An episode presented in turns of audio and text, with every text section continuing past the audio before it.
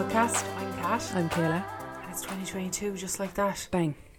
Well, bang. That's an appropriate term. That's what I use to yeah to describe what's happening right now. It's been a journey.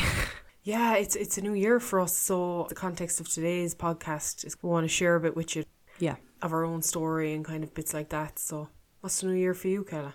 Look, for me, the new year is just like any other day, really. I don't, I've never been a big fan. Not that I don't like it either. It's just, it's just another day for me. I don't really see the big deal. Resolutions annoy me. I don't like it. I like to think of it as reflective part of the mm. year and something to take stock of, of where you are, where you've been and where you hope to go. So it's it's not resolutions. I more think of plans and goals and kind of person centered. Like what will make mm-hmm. me happy this year rather than okay, I need to do all of the things all of the time and I'm going to be a machine. I see a lot of people online are getting really peeved off with, oh, new year, new me, new body kind of crap. It's gone. Yeah. The day for that's gone and I'm so glad it is because it does nothing but like Karen Sugrue actually, if you don't follow her on Twitter, you should. She's wonderful. She wrote a lovely article in A Lust for Life this week. We shared it on our Twitter. And it was just saying basically just be gentle with yourself. Just mm. don't worry about anything. Like just stop with the constant pressure. Um, there's no need for it. You know, you're okay. And if you've come this far this year, that's a lot. That's it. If you're You still know. standing and like, you know, some of us are crawling, but once we're here, That's it. Like everybody's doing their best. I think Christmas was particularly hard. I know for me, I felt a lot of fear. I was obviously I went home, and home to me is to my grandmother's house. And I did have this thing where I felt obviously I was doing antigen tests, all that. I made sure I was negative before I went near the place, but you still do have this piece of you that thinks you're some infectious you do, yeah. disease and you're going to hurt everybody that you love. So it was mm. tough. I'm exhausted from it. Like, That's it. Like I, I literally tweeted last night about the level of trauma we're experiencing. Like, and you mentioned to me we were having a good chat last night, as we do all day every day, um, about people are are saying on Twitter and stuff. And it was actually you said it to me. You said, Caitriona, can you remember what you were doing last New Year's? I can't remember what I did last summer. I like due to trauma. I think we're trying to survive right now. We're going one foot in, in front of the other. When we look back, and that's a trauma response, you cannot remember parts of it. yeah, it's. I would say I'm a person with a really good memory. I remember things, and people don't often believe me, but I do. I remember things from very early on in my childhood. I'm very sensory, as I've said before, so I remember lots of things. Mm. I cannot remember where I was last year for New Year's. I'm sure I was at home. I, I definitely wasn't out because I don't do that, but I can't place myself. And even for a lot of the start of the year last year, I can't fix where I was. I mm. can't grasp that and what I was doing. So it's it is funny, as in strange, but it is definitely a protective. My mind is protecting itself, just one foot in front of the other. Let's try and get through this. And in a in in a period of time, once this COVID eases off or whatever happens with it, when things go to this, I won't say new normal. It's not going to be any shade of a normal. No. This new different whatever it is. I think we are going to be surprised with the amount of people that have been traumatized by this. Like it's global. It's it's right across the board. You know. Yeah. Um, yeah. It's massive. It worries me to think about that, to think too far forward or to think too far back. Um, but look, that being said, I'm sure it was the same for people up and down the country, people all across the world. But whatever that looked like for you, I know lots of people who have COVID at the moment, who are isolating, who are close contacts. I hope they're okay. They're yeah, legends. God. Yeah. But look, I, I hope Christmas was as nice an experience as it could be. And I hope New Year's was just the same. And do you know what? People are saying, oh, I wish love and health and happiness. And I do wish all those things for everybody that I know and love. More than anything else, I wish you a load of money. I wish you all come into a load of money. We'll all have big you know, let's then. just be real. Like, that's Yeah, what I wish for everyone. I hope everybody I know gets into loads of money this year and do something Lovely really obnoxious with it. But yeah, our own kind of story is what we're tipping into today. Yeah. as I mentioned at the start.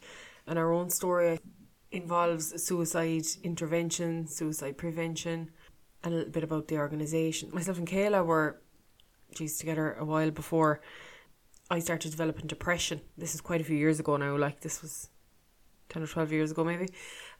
But like I was, I suffered depression for a long time and I was in, in an incredibly stressful job as well at the time. And it got an awful lot worse very quickly. I My anxiety got to the point where it was unbearable and it was just really, really difficult to be me at that time. I couldn't escape. It was like I had these enemies and they were within, I suppose, the realm of my own mind and I couldn't escape them. So I was going through a remarkably difficult time. And Kayla knew I was seeing a counsellor and everything was, you know, to her knowledge, going well. And what she says and what you say, Kayla, is you noticed a change started to develop in me. Yeah. Do you want to talk about that rather than me putting words in your mouth? Yeah, I suppose I, I always feel like when I talk about it, it's it's me telling you how you felt or how you were, you know. So I, I don't really like telling that bit either. But I suppose just from my perspective and my perspective alone, I did notice that you had become more. The only word I have for it really is numb. Mm. I think, and like I, I don't know if you felt that way, but it definitely seemed that way from my perspective. It was you were very flat all of a sudden. So for anybody who does have depression or has battled depression before, it can be quite animated for some people. It can be crying, it can be anger, it can be just sadness, it can be all these different things. And I suppose I had seen you kind of fight through Mm. all those different things. But I do remember a point where things went flat. Just that's the only word I have for it, flat. It's interesting you say numb, like because that's literally how I felt. Hmm. Um, like I had, I had all this anger built up, yet I could feel nothing. Hmm. And I remember, like the other interesting thing you said there is, you know, I hate saying it because you know it was you that was going through it. I'll be honest, like we sat down afterwards, didn't we? And we chatted through 'cause I couldn't remember parts of it. And that's what I'm saying about this trauma response. You block out parts that were overwhelmingly emotional. So what happened was basically you kind of you took the opportunity then, didn't you, to kind of question me on it. Yeah, I think it, it was going for a while. And like you said, I knew you were going to counselling. From my perspective, I thought everything was okay until this flatness. And I suppose I just wanted to bring it because I suppose in that time I wasn't sure for a while. Was it something I was doing? Yeah.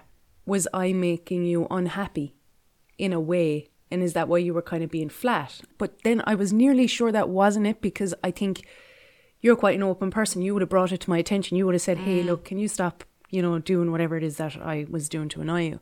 So that didn't come. So I thought, look, I'll just open the conversation.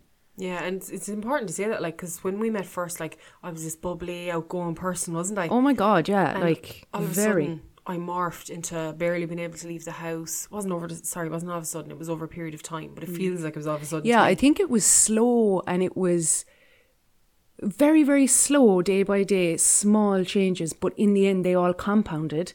yeah, And overnight, it seemed like it all compounded together to make it seem really sudden. But in actual fact, it was happening slowly. So, like in my head, the self esteem, I suppose, was zero. Um, it was absolutely zero. I thought when I went outside the door, people were staring at me. I thought, you know, and people would look at you, but it's probably just say, "Oh, there's Caitriona." But I thought in my head, it felt like I had a giant nose on my forehead. Like it gen- mm. genuinely felt that way. The anxiety part of then, like I wasn't able to go in certain shops because of agoraphobia. You know, I couldn't go to the Crescent. I couldn't meet. I was turning down friends. You know, they were saying, "Oh, come on, we'll go for a cup of tea or whatever." I was saying, "I can't," and they kind of felt, I guess, that I was probably turning them down because I had other friends or something because Yeah. I didn't feel comfortable explaining it because I didn't think anyone would understand. Hmm. And I had also these obsessive kind of thoughts. And to me, like OCD, now I haven't been diagnosed with OCD, but we both know I have it. it you know, you think of OCD and you think, oh, checking taps, the classic ones. Now I have that, but also a part of that is ruminating on thoughts. Hmm. So thoughts that are against my own morals. So for example, I could be driving the car and I would convince myself that I'm after swerving, knocking someone down, and whereas none of that has just happened. Yeah. But it was all coming from extreme anxiety. And you can imagine, I got to the point where I couldn't go outside the door. And some of the stuff I wasn't comfortable telling you, even as close as we were. And I told you most things. But I felt so like, God, she's not going to, you know, she's not to love me anymore. She's not going to care about me anymore if she hears that I'm thinking, oh my God, every time I go outside the door, I'm going to knock someone down. Yeah. I felt then I was a bad person because I was having those thoughts. Mm. And then, like, I got to the point where, like, I wasn't sleeping, I wasn't eating right. And I remember we were sitting in the kitchen one day with friends, and I, I'll always remember there was a conversation happening, you and there was four or five other friends around the table. And it was as if I could see myself outside a glass house looking in at you having a great time in a conversation. And I was mm. trying to say, lads, I'm here, I'm here. And like, I, you couldn't see that, obviously. I was right beside you, and to you, it just looked like I was normal, I'd say. But I just felt like I was removed. I was disassociating, maybe. And it was after that then, I it really went downhill to where I can't do this anymore. And it mm. wasn't that I wanted to die. It was like I felt I had no other option. Like I felt I can't go near a hospital because I have agoraphobia. So if I tell someone they're going to hospitalise me, what am I going to do? If I tell Kayla, she's going to tell someone I'm going to be hospitalised. So I decided the best thing for everyone was if I didn't tell anyone and just kill myself. Yeah. And that's not putting it mildly. Yeah, well, look, I, I I don't believe in kind of dressing situations up. If that's what it was, that's what it was, you know. Mm, No one knew. Like my family didn't know, my counsellors didn't know. So that night, then you said to me, "What's going on? Like, think something's different. I know something's going on." And in all our trainings, and I'm sure I've probably said it here already. Kayla's like a dog with a bone, especially with me. If she thinks something's up, what's up? What's up? Um, and I said, "Okay, that's fine. It's grand. Don't worry about it." And I remember I picked up the kettle and I slammed it down. And I said, "It's it's not going to matter anymore anyway." Yeah. And that was something I said subconsciously, but it's something that you picked up on and actually saved my life. Mm. it was, and we often talk about this in training because I suppose it is the starting point and it is a story that can contextualize suicide and how it can manifest Yeah. and how it can show up and it can just, it can be a situation for you. It didn't just happen overnight, but for me, this just happened and it felt like it mm. came from left field. I was completely blindsided, but it can just happen that way. Looking back now, and we've we've talked about it ourselves personally, and we talk about it in trainings, and it's funny when I hear you tell this part, usually in trainings, but especially, you know, if you're on something, if like when we set up the organization, there was a bit of media attention around it, and you would tell your story there, and I listen to podcasts mm. that you're on when you tell us. I get very, very choked up about it. I still, do. yeah, mm. I can't. And nobody can tell, you know, especially in trainings, nobody can tell. I'm just like, oh, and I kind of go over to the side and I'm like, okay, take a deep breath. Yeah, you can tell, but you know me, you know. So it is funny. It's it's years later, and I still look back at that night, especially when I hear you talk about it, mm. and I still get caught up. Because I suppose, like, and we'll go on to that in a while, but everyone thinks of the person that was suicidal. How many think of the impact it's had on the person that came upon them? That can be quite like for you, and I'm not saying, oh, like, it's important people tell people. But what I'm hmm. saying is both need to get a bit of help after it, I think, and to just say, like, you really needed, you were alone that night, like. Yeah, I think that's fair. I think my initial reaction when we talk about this is, especially in trainings and stuff, when you say we needed to look at how it affected Kayla, uh, my initial reaction and always my response is, but it's not about me. You know, and it goes to straight away, you were the one suffering with all this stuff. Let's not talk about me. But I suppose with growth and with time and with maturity, I have come to realize that, yeah, I should have probably done something at the time to look after because it was a fright and I think for anybody it's okay to accept that yes while the other person was going through this hugely distressing ordeal it's okay to admit that you felt distressed by it mm. as well just in a different way yeah I, I agree with that now And I suppose at the time, Kayla, you weren't meant to know that. But what I find now looking back is the professionals that we linked in with didn't even suggest, okay, and how are you, Kayla? So, like, yeah I don't know if it's I don't know if it's their fault I, don't think it is either. But yeah. it's just, uh, I suppose, an observation I make. Yeah, I think I didn't expect the emotions that I had. I expected to feel obviously obviously you'd expect to get a fright, not know what to do with this and in the initial time it was panic and it was everything that goes along with that. In the aftermath, I didn't expect the thoughts that I was having. And they were tough. Like even after that like i mean i suppose for for everyone else like what happened then was um that particular night you did get it out to me. You kind of said look are you thinking about killing yourself? You said it straight out like i'll never forget the shock. And the important part there is a lot of people hesitate in asking that question. Don't. don't hesitate. Ask. What i felt when kayla said it to me was a she knows my plan is ruined. I'll just be honest that's exactly what went through my head. But the other part of me, my heart that didn't want to die anyway but felt they'd no option went, thank God someone has noticed. Yeah. And I just felt validated you'd seen it. And you said, Look, I don't know what we're going to do, but I'm not like, you know, I'm here with you for the night. We're going to sort it out. And I remember you, you, you kind of said then after a while to me, you said, Why didn't you tell me? Like, because I told you everything. Like, I tell you if I, you know, I tell you about my bowel movements, to be fair. So you were like, Why? Why wouldn't you tell me? And I remember being almost embarrassed saying, Look, I was worried that like I'd be shoved into an ambulance and sent off to get help or that you'd stop me as well as another very real thing, isn't mm. it? I didn't want to be stopped because I couldn't bear this pain anymore. Like and I remember you you always you said to me then and we, it's the very backbone of the organisation, the charity we set up. You said, Well I can tell you now, that's not gonna happen. If an ambulance comes here and tries to take you, they're going to be taking two of us screaming because you're not going anywhere. And that is the very ethos that should be behind suicide intervention. Yeah. It shouldn't be, this is what you're going to do, bam, bam, bam. It should be, whatever happens, we're in it together. Yeah, well, I suppose looking at it now and the hindsight is a great thing, but I suppose I realised that, okay, you hadn't told me. That means you certainly hadn't told anybody else. No. And that means you had been completely alone. Like, completely alone in knowing something. And that's why, if you can reassure someone that if you do get it out of somebody that they are feeling suicidal, if you can make them feel not alone in some way or another, so whatever happens, look, it's the two of us, we'll take it on, we'll, we'll work on it.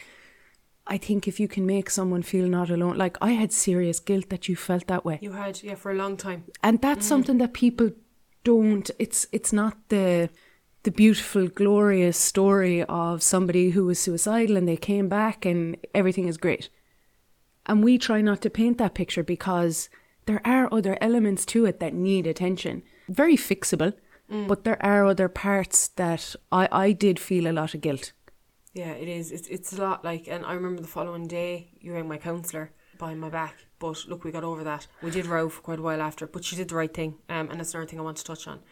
A lot of the time when people tell, confide in someone that they're thinking about dying by suicide, they'll say, but don't tell anyone.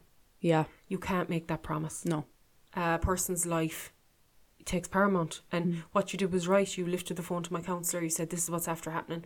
She said to you, take her straight to the GP. She needs to verbalise that she's having thoughts of harming herself.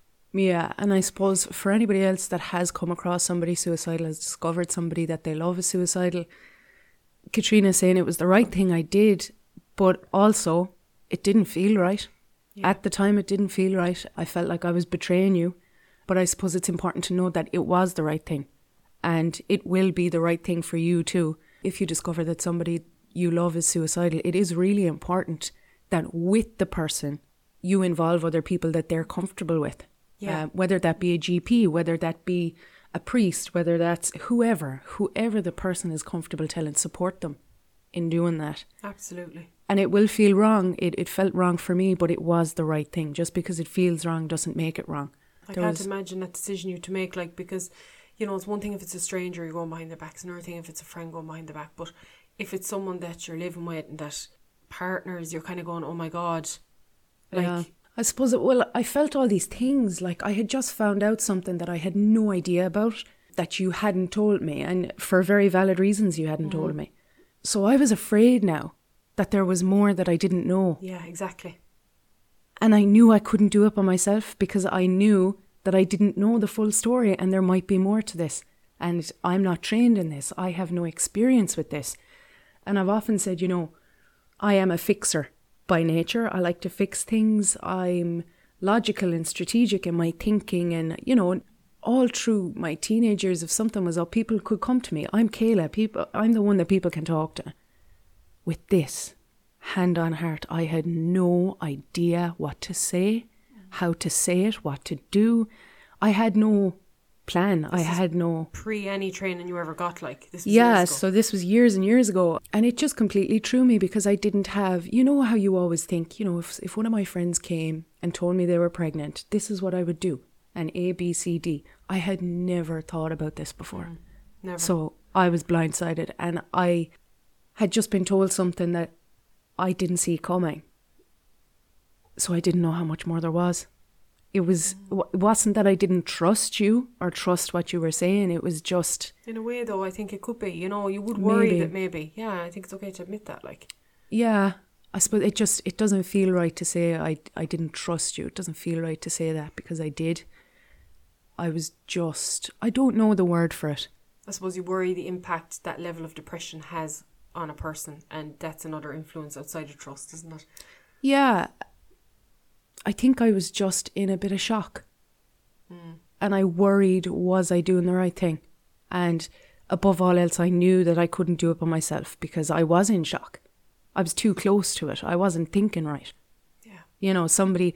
So that's what I would say is even though it might feel like a betrayal, you need to get somebody else involved, somebody that knows what they're doing. Someone that knows, yeah, like we, the psychiatric nurse said, counsellor, bring her straight to GP. And the she was great. Yeah. you know she she was wonderful she she didn't i mean there was no big long discussion that we had behind your back or anything it was just hi kayla you wanted to talk to me yes i did this is the situation okay a b c d You know, I can remember you clear as day on the phone on the stairs coming down to her. really It stuck in my head because it was a tra- like that to me was oh my god I'm going to be hospitalized. Mm. That was a traumatic in- incident in itself, and it was like we went to the GP and you know I had to verbalize it, and it's the hardest thing I've ever done. And I choked on the words, um, getting them out, and thankfully. We'll fast forward it a little bit because I'm conscious we could take all day talking about this. But uh, my worry was hospitalised, being hospitalised. We told the doctor that. He said, okay, we're going to get a link you in with day hospital, which ensued panic because it's the word hospital. Um, but look, what happened was it was a day hospital. He explained it very, very well and said, look, and I suppose what's important there is he took all my needs into consideration. Okay, Caitriona has this fear of hospitals. We need to look at something else. And all while he was talking to me, you were standing over my right shoulder behind it. And I knew you were there with me, supporting me. And that stuff stays with you. And from then on, I started attending the day hospital four days a week. I couldn't initially go in. They had to come out to me in the car. Gradually went in. They started actually, which was brilliant, linking you in yes to yeah support me, but no one actually asked how you were, I suppose, when I think back. But the moral of the story is it was after all this and we came through it that Yeah. I came out of my own bubble and went, oh my God. And this is why I love the fact we're doing this together today. Usually it's one of us being interviewed. Hmm. It's really good, it's the two of us. It's important to say, Kayla, what in the name, like, what was it like for you? yeah it was I, I don't know how to describe it. Like I've already kind of described what it was, and I suppose after that, all these other thoughts and feelings started coming in. It's funny. It's odd. It's all these different questions started coming up for me. Mm. I suppose when I saw that you were okay, and these things didn't happen until I saw sort of the recovery point for you, and that you were getting better and more open and back to kind of. You never went back to who you were back then, which I don't think is a, a bad thing No, no. you became a new you're just so different now Do you know it's it's wonderful like you've a lot more confidence you've a lot more self-esteem you are a different person But like, um, I remember then, like, and I know it's pure cheesy, but I'm to share it with everyone. You used to make me recite 10 good things about myself every night before going to sleep. yeah. And that like that was actually suggested by the counsellor. And gradually my confidence started to build. Hmm. And through all this I was facing issues with, like with work and I'd go through constructive dismissals and all this kind of stuff. But long the short of it was I remember being in that hearing so to speak. And I remember the, the person at the opposite side of the table that I was there kind of I suppose against reverses saying looking at me going, I don't even know who this is. I they were expecting someone to just rattle coming into the room. yeah And I remember going in there like I had a whole new armour. It was just as much as I hit rock bottom, I built myself back up stronger. But that was down to you, mostly, um, and the guidance of the, the professionals and also me, I suppose. And, Yeah. and to stick with it and to keep going. that's what I was just going to say like I think it's a lot easier to support someone than it is the work that you took on like mm. that was It was tough. There's no point saying, oh yeah, it was grand a day. It wasn't. like I think people think that once you kind of let professionals know and everything is rosy in the garden, it's not. It takes time and it takes hard work. Anybody who struggles with mental health disorders or illnesses will tell you it is not as simple as I was unwell, I went to the doctor, now I'm great again. They work so hard It's every relentless. single day. Yeah, it is tiring. And after that, uh, I think it was after that, wasn't it? Or was it before it? My self harm started. Mm. And for me, like, I suppose I was worried when you found out about that because I thought you going to think I'm trying to kill myself again. But I wasn't. It was me. I couldn't express. I was numbed. Like, I, to be honest, I was on a lot of medication. I still am. I'm now on the right ones. But at the time, I was on a lot, which numbed everything. And I had all this pain that I couldn't get rid of Yeah. and it was a form of an unhealthy way of expressing that. And I look back now and it was so dangerous and it was so everything. But look, it helped me cope at the time. I'm here to tell the tale.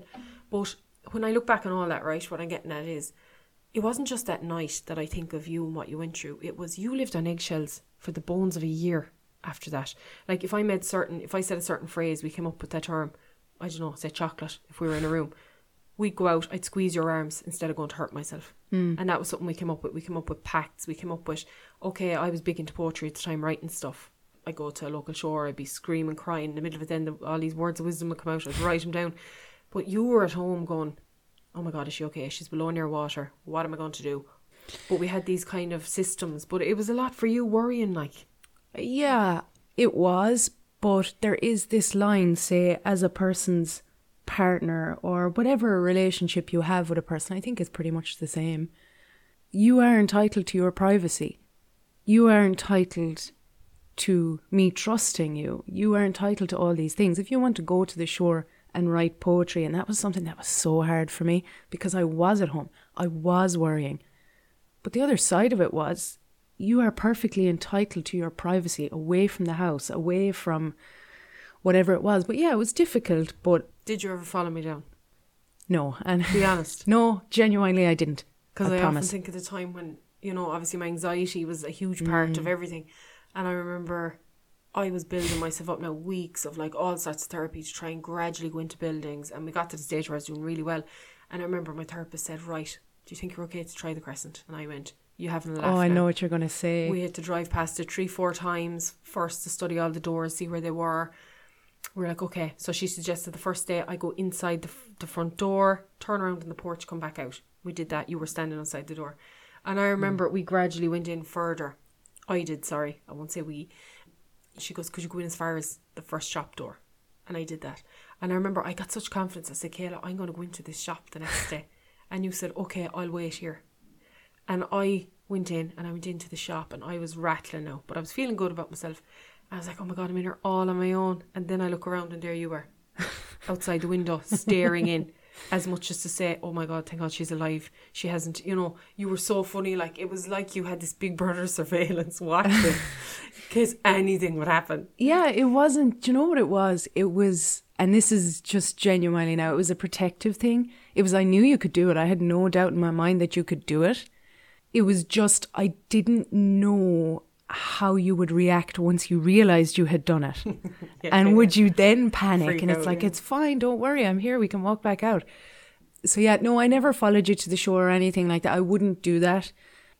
I wanted to, yeah. To be honest, I really did. But no, I, I thought like you know, if if Caitriona wants privacy, that's she's allowed to have privacy. I did follow you to shops and stuff just in case something happened. I would wait outside. I never, to, you know, to put it in context, I used to get panic attacks everywhere I went. Yeah. So I think I was going to faint and then I just panic and run out. So yeah. And I just wanted you to see a friendly face if that did happen. I do remember though, I'll never forget when it, we went back to college years later when we did all this training and all this suicide intervention training. I wanted to know more. I wanted to go back. This was my call. I want to do social science. This is where I am mm. made for. And you too. So we went back and it was a struggle for you. It was really, really difficult. You were doing a documentary with Vogue Williams at the time mm. on anxiety and you were telling them all about how you had to kind of scope the joint out and that's going for like two, three weeks, like going in walking the trying to walk the corridors. Yeah, it was a big deal. Yeah. It was a really, really big deal. And it was difficult for you, college. And I always felt really proud that you were taking it on and stuff. And you know, I was like, yeah, watch her go. Like, but I do remember in third year, I think it was third year, myself and Caitriona would always sit in the same seat at the back of the classroom every day. It was just our seats. It was just, yeah, yeah, you know. And I'll never forget, we were in a lecture and everything was really quiet and it was all the learning was happening. It was great. And you said to me, I'm just going to go to the toilet. I'll be back in a minute. I got up and left. And then I nearly had a panic attack. I was like, she's going to the toilet.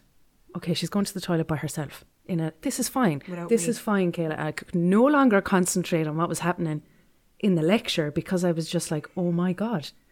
Like, how is she so blasé about that? That's a really big deal. And then I was like, maybe she doesn't want me to make a big deal about it. I'm just going to be quiet about it. And then I started thinking, have I ever gone to the bathroom by myself in LIT? I don't think I have. yeah, yeah, yeah. You know, so I was just so proud. And it was such a, uh, for you, it seemed like it was nothing. It was just like you were going to the bathroom. For me, that was a monumental day. That was like, it's one of my favourite days now. I think it was the best day of my academic It was just so cool. Awesome. Yeah, that does stick in my head now. I just felt so good that day. I was buzzing. I was like, okay. It was just the moment was right, and I picked it. And I went, right, this is my moment. And if you could play that really motivational music where you storm out the win- you know the doors of the lecture theatre and It was incredible. like. And I remember one day I, didn't, I wanted to surprise you with something when I came home, and I knew to be even more mean more to you if you knew it came from somewhere that was difficult. So I was like, I want to go into the crescent. I'll never forget how long it took me to get in. but I got in. I think I bought myself a coffee. I remember sending you a picture of the coffee, and you were like, "Oh my god, are you in the crescent?" You started panicking. It wasn't Where panicking. It was, I was so proud of you. But I also wanted to know where you were in case something happened so I could be there if Yeah. you needed me. That was all. Exactly, yeah. It was all it was always that like, but and I remember I bought one thing then and came away and you know, it comes and goes. I've days where it's same with hospitals, I've an off thing about them as I've already said about fifty times. But you know, some days now I go into clinics with relatives if I have to and I'm okay. Um, but then again I know you're at the end of the phone. Yeah, well, I was just going to say, I remember when I was in hospital, that was particularly difficult for you, I think, The toe. because, well, I've had a few different surgeries since over the time that we've been together. I've been in hospital a couple of Yeah. times at surgeries. And as you said, like when you go with relatives, you know that if you call me, I'll come. That time, those times, if you called me, I was out cold on an operating table and you were there. I, it was incredible. Like when I woke up from surgery, you were there in the hospital by yourself with nobody else. I remember I was um, literally you went down to the theatre and all these people were looking at me because I kept pacing the corridor outside the corridor for the theatre and they were looking going who's your one they were like that's your one's friend you know I remember they come up every so often you okay love do, do you want to go out I was like no I'm fine I'm fine and I'll be saying you're grand now you're not going to faint you're not going to faint and I pace up and down she'll back now soon four hours later I'm still going up the same patch of corridor I go down and say sorry is Michaela coming up soon oh she'll be Oh, don't call me that name. Horrible. yeah, start like Michaela, you're in trouble. but they were like, they were so nice to me afterwards. I Yeah. was just like, I couldn't leave. Yeah. I was going up and down, up and down the same patch. Yeah. It was incredible, like, to, to think that one of the biggest things you struggle with most, and you know, you were there. Mm. Um, it's amazing, like it is, and it's been quite a journey. And the journey, when we looked at it, ref- when we reflected, we kind of went, we need to know more about this topic in suicide. We need to know more about how to help people. yeah, I think after that, we went back to college and we learned lots of great things from lots of great lecturers. And it's still, when you look back on it, there's still pieces that I haven't, like, I've been studying suicide now for a few years, exclusively suicide. We've been working in mm. suicide prevention and intervention now for six years. And of all the things and all the courses and all the learnings, there still seems to be a little bit of a blind spot in I can't recognize certain parts of what I felt in anybody else. Mm. So nobody really talks about. You were asking me this a while ago, and I suppose I think I have the answer now. Is that I felt like I had failed Yeah. in in lots of different areas, but hugely failed in making you feel good enough, smart enough, intelligent enough, pretty enough, you know, all these things. And I think that's something that a lot of people will struggle with. And that's just mm. from a partner's perspective. A parental perspective will be completely different. But there are pieces of that that people don't talk about. And it, it is okay to talk about them. You know, you've often asked me, no, but say it, Kayla, say what you felt. And, you know, we've had long conversations about it. And it was only when you forced me to say those things that I felt it was okay to say them. Yeah. Before that, I thought it was, I can't say that. That's a very selfish thing to say. It's not about you. It was about Caitriona, and you, you can't feel all these things. And I suppose my message is there's enough emotional space for two people. Yeah. You can share it and you can talk about it, obviously, after some recovery. Yeah, lots of hard feelings. lots of hard feelings and when we work on interventions with the, the charity we have like we look at both not just the person in distress but the person that's also mm. found them or has come upon them or that's worried about asking them and it's being able to say oh, i know what it's like. It's like the Brené Brown thing going into the Yeah, it's empathy, empathy. isn't it? yeah mm. absolutely. And you can see people go oh my god you get it. Yeah. it makes such a difference. It's important to let people know that you get it and it's important. Like i wouldn't have understood all of these feelings that i have and i had had you not asked me. Mm. I would have stuffed those down deep deep deep down and not looked at them again because it was hard. And it's still hard today. Yeah. Like I say, to read back on interviews or to hear you on podcast, it's still hard. But I know why it's hard now. I understand why it's hard. I understand the feelings that I had and the feelings that you had and how they kind of were at loggerheads against each other. So yeah, there's there's a lot to it. People think when you find somebody is in distress, you get them help and that's it. Everything is great. There's a lot in the aftermath of it. Like I know for your family, we worked together to tell your family. That was terrifying. Yeah, that was such a hard thing for you because you had all these feelings. Well, I felt then they'd feel I left them, to, or that they'd let me down. You know, and you know if it's your child, you think I could have done better. How Yeah. did it happen to them? It wasn't anything about anything anyone else had done. It was these thoughts more than anything Hmm. that I couldn't escape, and I felt I was a burden on everyone around me. Yeah. Genuinely a burden that you know without me you'd have all would have been a lot better off, and that's where I was at mentally. You know, so it wasn't about anyone letting me down. Yeah, no, and look, you you were always very open in your recovery, especially like you you took the time to explain all those things mm. to each of us individually, everybody in your life, which was great. I think it's like the silent shrapnel. Mm. The people around the person is very silent, and if that is you, it is okay because I know I struggled with having those feelings, but I'm telling you, it's okay to feel hurt, to feel all the things uh, like a failure, like you didn't do enough. I suppose I was hurt that you felt you couldn't tell me something. That hurt me. I was like, I thought, God. Now, of course, I completely understand because you've Yeah. explained it to me. And what we know is that people who do feel suicidal do feel like a burden. And they feel as though telling you something like this will completely rip you to pieces, which is not always true. But if you are the silent family member that has been really hurt by something and you feel like you're not allowed to say it, mm. I see those feelings, you know, they're completely valid. Absolutely. And I think if you're the person that's thinking right now, my only option is to, to end my own life, what I'd say is I thought that. I thought my life was over. What I did identify as a, you know, a manager at the time, all that was ended and I wasn't an athlete anymore and I just felt like crap. Caitriona was nothing anymore. The reality is because you noticed, Kayla, and because I did look for help. Well, not look for help. I kind of was pushed that way.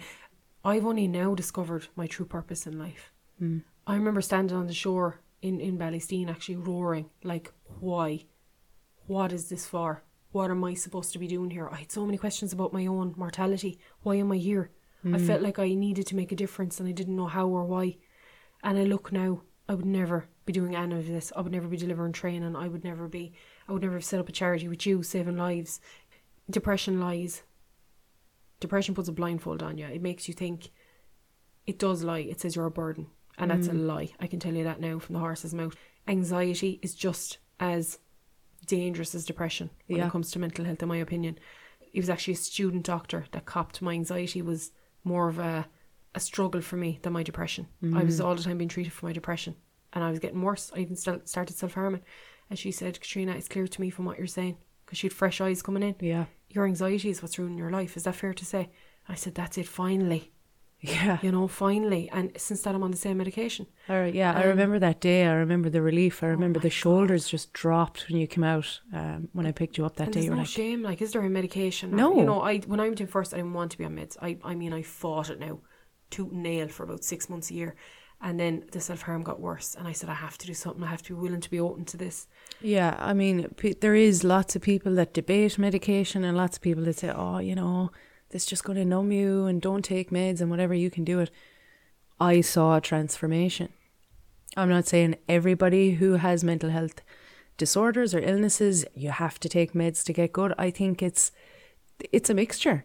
I think there's lots of things that can work in tandem. Um, but for people who need medication, the day for shaming people on meds is gone. It's I have seen medication save lives.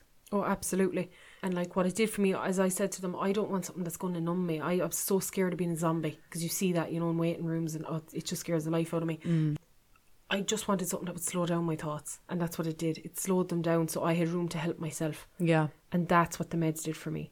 They just Yeah. allowed me to help myself.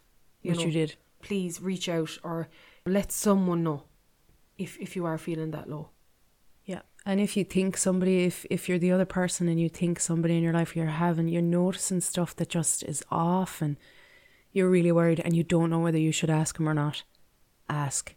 Always ask the question. A yes or a no is better than you going to bed not knowing Not and not asking. If the answer is yes, you know what to do. If the answer is no, you also know what to do. Fair enough, maybe they're not suicidal, but they might just need a little bit of extra support, and that's okay too. So always ask the question, never be afraid.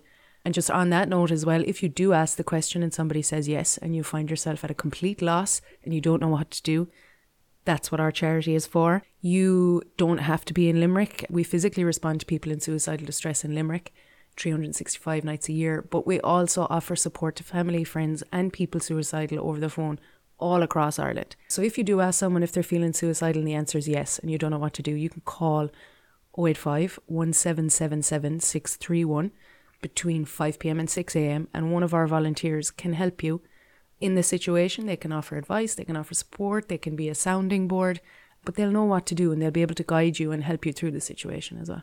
Yeah, I think that's it, really, isn't it? Yeah, a hard episode. I actually feel strangely lighter after it. It's kind of weird. It is weird. We've never had, obviously, we've talked about it a lot over the years, but we've never had an actual powwow kind of podcasty kind of format of conversation mm. about it. We just want to thank everyone again for all the support more than anything else.